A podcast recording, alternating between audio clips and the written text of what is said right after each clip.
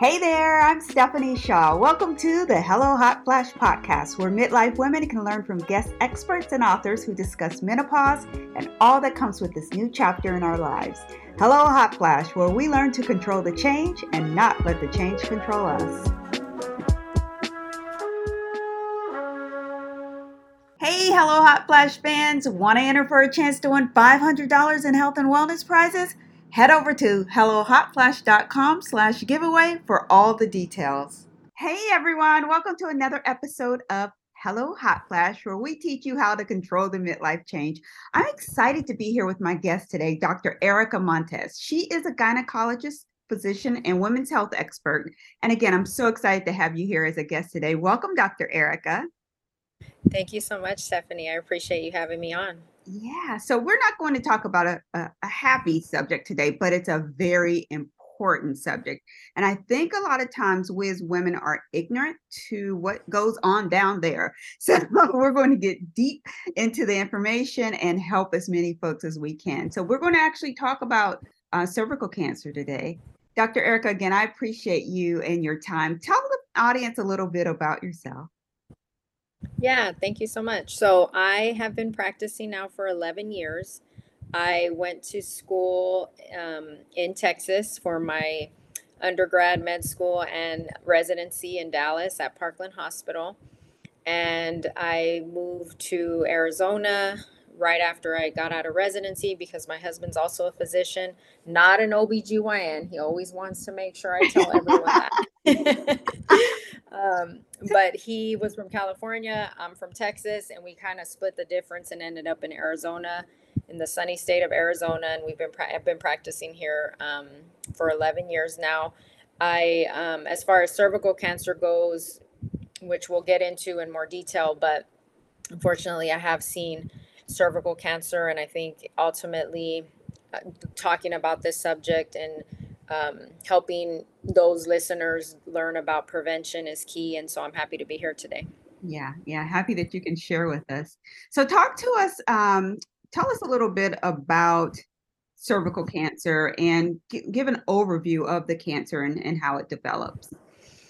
Yeah, so I would say about 96, 90%, 97% of cervical cancers are going to be caused by a virus called human papillomavirus.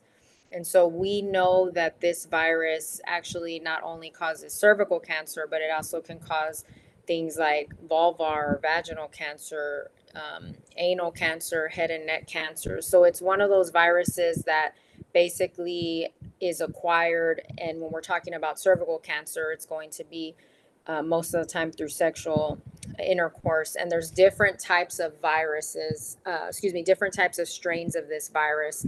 And depending on the type of strain that you acquire or that you happen to get during intercourse, that is kind of what puts you more prone to it becoming cervical cancer or not. We know that there are two virus types or numbers that are uh, HPV 16 and HPV 18 that are the most likely to cause cervical cancer. And so it's important to to when we do our PAPs, it's always important after a, a patient is over age 30, we want to screen for the cells, which tell us if there's a cell abnormality, and also screen them for HPV. That's important to hear because we, I mean, um, there was um, probably about 10 years ago, the HPV commercials were out there, you know, get your kids vaccinated early and so forth. But the conversation prior and now wasn't happening and now it seems like that's not a conversation anymore so i'm happy that we're we're actually discussing that. What when um so if, if someone is has some symptoms of cervical cancer what are some of those warning signs and what are some of those symptoms? Yeah the you know the thing about cervical cancer is always going to start out as cervical dysplasia and so what that means is there are um, at a, on a microscopic level when we do either a pap smear or pap test, which is just kind of uh, using a brush to swab the cervical cells and sending it to pathology, there are going to be minute changes that they see under the microscope. So it kind of starts out that way. And the the good thing about most cervical cancers is it's not very it's it's not it doesn't progress very quickly. I mean, there are those like very um, virulent strains that are that could progress in a couple years, but in general, we know that those if, if someone has cervical dysplasia, it's not going. You're not going to get full blown cancer, you know, in a year or two. It, it can take up to five to ten years. So that is good in a way because then if patients do kind of fall off on their screening not that we should but if they do we can we can kind of get them back to where they need to be in order to prevent it from becoming cancer with certain treatments like colposcopy which is uh, a procedure that we do to see what level the cervical dysplasia is at or with a LEEP or cold knife cone procedure which actually allows us to remove the dysplasia. And we can talk about that more in a minute but um, I think some symptoms that patients do see is is unfortunately because it is slow growing it you may not have any symptoms. So you may actually be asymptomatic and the only way that we're going to find that cervical um, dysplasia or precancer cells is going to be through your pap smear. Now if the cancer does become um, more of like a, a what we call like a gross tumor where we actually when we do a speculum exam we see a tumor or some type of um, abnormality with the cervix, then patients can tend to have very heavy bleeding. They can have um, postcoital bleeding, which is bleeding after intercourse. And then sometimes we do see, if it is a, a little bit further advanced, just abnor- uh, abnormal discharge or foul smelling discharge. When I worked as a resident at UT um, Southwestern or Parkland Hospital, um, there was a section or a, a ward for the gynecology oncology patients. And um, and it was sad because we knew that we knew what kind of patient you had on the service because you could actually it had like a particular like a certain scent to that cervical cancer. And so it's one of those things where like that's obviously more advanced cases Right. but the the point i'm trying to make is a lot of times you may not have symptoms so that's why you do have to go in to get your pap smear so we can screen you for it So we'll just get on the insurance bandwagon. Didn't you didn't know I was going to do that? But I mean, some insurance are saying you don't need your PAP every year. How important is it that women, especially if they have had a history of HPV, how important is it that they get their pap smear every year? Yeah so let, let me just to add this in really quick before i answer that great question. Yeah. a lot of times when i talk to a patient i am big about prevention and i always want to know family history. And mm-hmm. like i mentioned before hpv nine times out of ten or excuse me cervical cancer nine times out of ten is going to be caused by hpv which is acquired through sexual intercourse. So a lot of patients it's important to realize though that cervical cancer usually is not hereditary or genetic okay? Because a lot of pa- and and it's hard because whenever we talk about gynecological cancers there's there's cervical there's uterine there's ovarian there's vulvar and there's vaginal and they're all different okay? So the ovarian and the uterine can be uh, hereditary but the the cervical vulvar and the vaginal aren't aren't usually hereditary. It's going to be because of hpv so i always preface by saying you know just keep that in mind. I don't i want patients or our listeners to realize that even if your aunt or your grandmother had cervical cancer that doesn't make that make it make you at higher risk. So just kind of bring that up. But in general there's kind of there's kind i feel like we're kind of divided away in a way like us as obgyns and providers um, because half of us say you still got to do your pap every year. We want to which you know that i think it just depends of course on your situation and your history. And then the other half of us say we still want to see you every year for a physical exam but the new guidelines basically show that it is okay to extend the time frame of or the um, the timing of your pap smear either between three and five years depending on your history and your age you know i'm i'm one of those that i really like for my patients to be proactive in their health care and their health decisions so if anyone is concerned or nervous and they say hey i want to just get my pap every year and i'll i'm open to it the reason why they kind of went to that three to five year screening is because we know that HPV or the human papillomavirus can be a transient infection.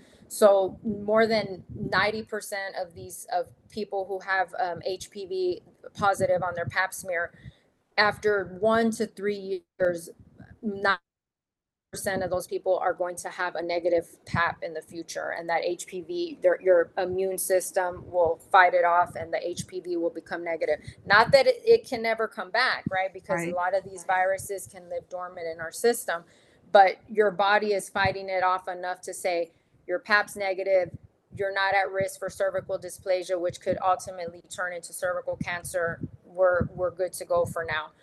Um, where so basically because it is a transient infection they say okay if we start doing paps on everyone every year there is a risk of you showing up with hpv for a couple years back to back to back and then we're it's kind of we're reactive to that right we're like okay you have hpv we have to do this we have to do that not that that's a bad thing Right. but then we tend to sometimes back in the day unfortunately because doctors we didn't have as much research and as much science behind knowing hpv um, those LEEP procedures or cold knife coniz, coniz, conization procedures were being performed on patient on younger women who had a cer- whose cervixes ultimately had issues with like fertility or or um, having preterm labor because their cervix was weakened and things like that so it's a fine balance you know i mean if you're if you're very young and you and you are monogamous and you don't have a, a risk of of H of problems with your pap smear, I think it is reasonable to do your paps every three years, but still come for a full exam. But Right. if you've had HPV 16 and you you know you and it your body was able to fight it off but you're still very nervous about it and and things are showing that it's negative now but you still kind of have that in the back of your mind i think it's reasonable to do your pap every year so i think having that conversation with your physician or your female healthcare provider is so important and you make a decision together on what seems right for you You said that the HPV can lie dormant. Is there a way to get rid of HPV? You know, I I would say that's a great question. I mean, I think the the more you do with your diet, your lifestyle, no no smoking or smoking cessation, just kind of overall lifestyle changes and general health, that is going to be that is going to make the most impact on that any virus in your body from going away, you know, complete quote unquote completely. You know, have I seen patients to where like I've done a LEEP on them, which is where I go in and I remove the bad cells or the cervical dysplasia, and then they never have an abnormal pap for like as long as I've known them or as long as, you know, I've been their doctor. Yeah, I mean, that can happen too. I think there is that small, small percentage though that is still to lie dormant. And then, like, if a patient ends up having, you know, a stress or sometimes even pregnancy because your immune system goes down, or if later in life you become, you have um, a, an autoimmune disorder that pops up like lupus or rheumatoid arthritis or something like that. I mean, that could make you more prone to it coming back. I, I don't think there's ever going to be a time where it would it would be completely gone but i think your body would get keep it in so much in check that you could never see it again or it would never come back positive again depending on wh- how your health is and and what you're doing to keep yourself healthy And that makes perfect sense because we all have cancer. We all have some type of cancer in our body. So it's what we do day to day that helps us keep that in, in control. So, yeah, that makes a lot of sense. Besides HPV, and uh, forgive me if you, you uh, mentioned this, what are some other ways that uh, a person can get cervical cancer? So, like any cancer in our body, if there if if if there is some type of cell growth or unbalanced check in in the cell, the way that they're reproducing, then you could have another type of of cancer called um, adenocarcinoma, which is a little bit different from the HPV cancer, cancer which is called squamous squamous cell Okay. um, cancer. So that cancer could just be one of those random type of cancers that you is not necessarily caused by HPV, but it can be caused by your risk factors and, and things like that on your health and and and you know it, it's hard to say if that one is truly would would that one be genetic? I, I haven't read that or seen that but you know maybe there is a little a little bit of that as well. But um i think those like i said most cancers though or cervical cancers will be caused by hpv and then there's that like small small percentage that can be that adenocarcinoma which is not necessarily hpv related. Important to hear uh, there, so there's so much advanced technology now. So, you know, instead of a mammogram, some women are often opting for thermography. There's liquid biopsy now. Where do you see the technology and medical advances advancements going as it relates to HPV cervical cancer? You know, I think the one number one thing, of course, is prevention, and we know that uh, we know that HPV vaccination is going to be key with with um, a lot of these illnesses and and diseases. Now there is FDA approval to recommend the HPV vaccinations for women for patients up to age 45. It used to be 26. Mm. Um, and now it actually has extended to age 45 because they are they were seeing great um, improvements and decrease in cervical cancer risk with those patients that were vaccinated compared to the ones that that are not. Um, so above all, that is you know one of those techno- technologies or healthcare advancements as far as vaccines go that we do tend to see. I personally have never seen any patients have a very adverse reaction to the HPV vaccine. I offer it a lot to my patients. My patients know that I, that I'll bring it up, and I actually got the vaccinations myself when I was uh, 24 or 26. Um, so I'm a big proponent of that. But I think in general, as far as um, cervical cancer treatments go, I, I know that I've heard or that I've kind of seen that they're looking into doing some type of maybe immunotherapy where it helps like your they do i think there is that they also have that for certain other for other cancers such mm-hmm. as breast cancer and things depending on the type of cancer it is um, and so what we know is that because your body may not be able to fight off that virus as well alone they can use the immunotherapy to help fight off the hpv virus and then that is what can be a, a treatment um, for towards a cervical cancer. So before we even started the podcast, we started talking about the HPV vaccine and how there's this huge marketing campaign going on to get kids vaccinated, boys and girls.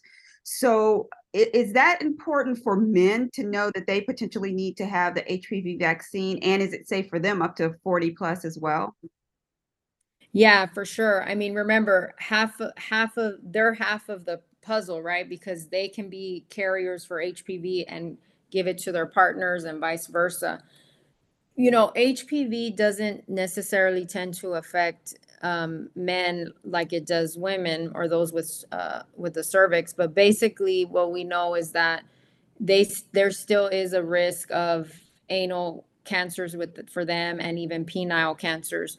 So any protection that they can do with getting the vaccination for themselves and for their partners or future partners is key. So I think it's it's really important to still get um, school age children vaccinated and even up through age 45 for men as well. So, what if you have HPV? Should you still get vaccinated afterwards? Can it help? Yeah, that's a great question. So, the studies say that if you let's say you you tested positive for HPV and whenever you do a pap test it's not going to tell you what strain you have unless you have 16 or 18 because the lab automatically tests for those because we know that those are the most high risk HPV strains. So the newest HPV vaccines only cover 9 HPV strains but those are pretty common ones. So what I would say is even though you don't know what type you have, if it happens to not be 16 or 18, you still want to get vaccinated for HPV in general because number one, you never know if you're going to have a new partner, even if you are married or you're in a monogamous relationship, and they could possibly have a different strain that is covered by that HPV vaccination. And then number two, the studies say, you know, maybe it's not going to help as much with the HPV that you currently have, Mhm. but at the same time, if you have one of the highest risk ones, 16 or 18, and your body's already producing antibodies against that strain, a, a little bit of extra antibodies that you get from the HPV isn't going to hurt. So, as far as HPV vaccinations go, if you have tested positive in the past on your PAP test, I think it still makes sense to get vaccinated because you are able to have some antibodies from your natural immune system and then also from the vaccination. So anything will help to to help prevent that um, virus from continuing to replicate and causing um, the cells to become more likely to turn into cancer. Yeah, that makes a lot of sense. A lot of sense. So, um, the majority of our audience are perimenopausal women. Is cervical cancer more severe for women who are going through perimenopause? You know, I would say what I have seen in my clinical practice is that whenever a patient is young, in the younger age group, like under four, 35 and, and to tw- 21 to 35 per se, versus the patients who are in their 40s, 50s, 60s, it can be a little bit harder to clear that virus um, than the younger patients can. And, you know, it may be for a multitude of reasons, but I think that's why we have kind of extended the the time frame to start pap smear testing at age 21 because teenagers are really likely to to um, clear it from their system. And then um, we are doing the hpv testing after you turn 30 because that will tell us or give us a better idea as to what the progression may be of of this virus for you. But yeah unfortunately i do tend to see that if i have um, perimenopausal or even menop- postmenopausal patients who are um, acquiring HPV. Either it was a past infection that came back, or they have a new partner and they have a new HPV. I feel like I am having to do more uh, LEEPs and colposcopies on them in order to um, get rid of, of the of this issue. It's just something to be careful of, something to watch, and that's why getting your pap test and going to your doctor is so so super important. Um, I, I want to talk to you a little bit about. So I, I, was talking with someone again. We were talking about breast cancer, and we are uh, airing this in October because of Breast Cancer Awareness Month. Uh, we were talking about the disparity around um, breast cancer diagnoses and also around treatment in one white community versus an African American community. In my mind, I immediately went to finances, but um, the d- physician actually talked about genetic differences. Is there any, um, the cervical cancer disproportionately affect certain populations? Have you found that at all? You know, I I have, but I haven't found it to be more of a genetic cause. Does Okay. that make sense? So I think it ends up what I have seen myself and what I think studies have shown like as in terms of like for example for latinas or women in, co- women of color in general i think you know number one limited access to healthcare which you you know you just mentioned or finances. Um, with latinas there is unfortunately a lot of cultural taboos towards like reproductive and sexual health. And so anything that has to do with be- below the belt they don't want to talk about it they don't want to know about it. I, and so that can potentially increase their risk of cervical cancer. I think it, that that trend or that thought process is shifting more towards being more open and things, but I still have those patients who I remember I had a patient um, that I saw not too long ago and she's like uh, she i walk in and i'm like hi i'm dr montes and you know i'm talking to her and she's like i just want to start out by saying that i'm so sorry but i rescheduled this appointment two times and this is my this is like my third try or what have you. And she was a young latina she was probably like 22 or 23 and i said oh i was like oh what happened? Like are you okay? Do you have a problem? And she's like you know what? I was so i'm so embarrassed to come like i just you know, I don't talk about this with my family members, with my mom, with anyone. And I just, every time the day would come, I would have to cancel it because I was so embarrassed.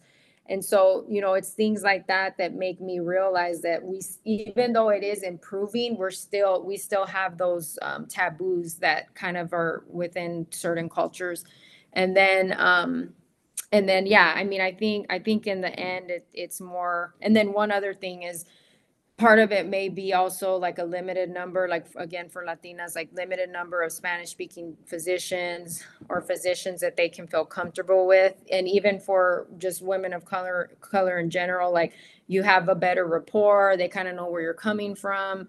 Um, and so I think that also plays a factor. So of course, trying to promote medicine to um, our our populations and and want you know helping our communities in general with more women of color or physicians of color would help as well Yeah, I totally agree with that. But it, as you said, I, it feels like it's taking a shift. yeah Um, when I talk to my daughter-in-law, she's uh, we'll have conversations that I would have never had with my mom or thought to have with my mom, but they're really important conversations as well. Um, and that's the only way that we're going to prevent things like this from happening to folks. So yeah, I love that. Well, I, so some people geek out about this kind of stuff like I do. Like I want to know all about HPV strands. I don't know why, but you know, I just kind of geeked out about it. So, it, are there other reputable sources that people can, um, our listeners can go to to find out more information? yeah there's um, one source that i like to use and i even print out um, material for my patients is our american college of obstetrics and gynecology or acog.org acog.org there's a lot you can type in the search bar any type of female um, health issue or condition and they'll give like a patient FAQ on that particular subject. So I really recommend that and it's all evidence based and it's and it's what we as OBGYNs follow. So something really important to look at. And then as far as cancers in general, I do feel as though the American Cancer Society or ACS does have just good statistics and information in general about um, any type of cancer. Um, but yeah, I think ACOG is like my number one resource for patients. And then I even use it to look up articles or scientific articles and things. Yeah, that's good. That's good to hear. I'm happy there's support out there. Oh, and talking to your your um, OBGYN is super helpful as well. Being open, having those conversations.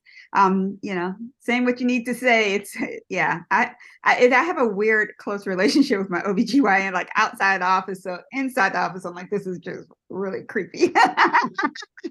but I can ask anything I want. So that It's all good. Yeah. I mean, you know, every, I go to work every day just like an open book. I'm like, I'm ready for whatever they ask me, whatever comes my way, whatever I see. So it's, it's kind of fun, but um you know you learn a lot like you're like oh someone asked me that question last week okay let's talk about it again so it's it's just it's good to you know what i always tell patients is you know like for example if, if they want to see me like i'm happy to see them if they're not in my community um as just kind of like a telehealth visit as a second opinion or what have you because i guess you know they just feel comfortable with me and they follow me through my social media.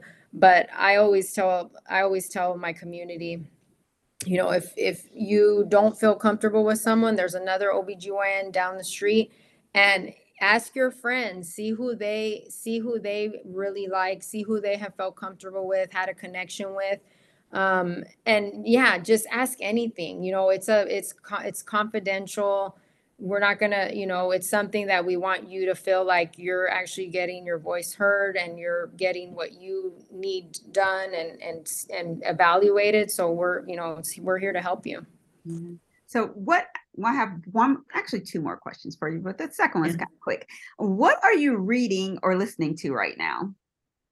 So yeah, thanks for asking. So my mother-in-law is awesome, and we I'm kind of like her. I talk to her about anything instead of my mom as well. Um, but she she always likes to send me like cool books and things. So this book is called um, Lady Tan Circle of Women, and it's about a OBGYN in the 15th century in China. And so I I just started it like not a couple days ago, but it's already so fascinating and I'm just excited to get into it and just kind of I love the history and I like to see like what was done back then, like how how much have we advanced to the to this day. And so again, Lady Lady Tan Circle of Women, and I, I I'm excited to read it. I'm going to make sure that the listeners have that information as well. Um, Dr. Erica, how can people find you? Yeah, thank you. So um, my handle's at the dot modern dot mujer. Mujer means woman in Spanish because I do I do a lot of things in English, but I do definitely try to reach out to my Spanish speaking community um, and provide information for them as well. And my website is the modernmujer.com as well. And I'll put a link to that in the in the show notes. Thank you so much for your time. I really appreciate you taking the time to speak with me today. Thank you so much, Stephanie. I appreciate it. And, and thanks for bringing up a great subject that everyone needs to hear about. Yeah. So, everyone, thank you once again for listening to Hello Hot Flash, where we help you control the midlife change. Make sure to check out the show notes where we will include links to the subjects that we covered today. Everyone, here's to your health. Hey, you want to enter for a chance to win prizes valued at $500? Our generous guests are gifting holistic skincare products, science backed supplements, a nightgown designed to help decrease night sweats. Say what? And a jetty pack designed to help you get stronger with every step. Head over to hellohotflash.com slash giveaway for all the details.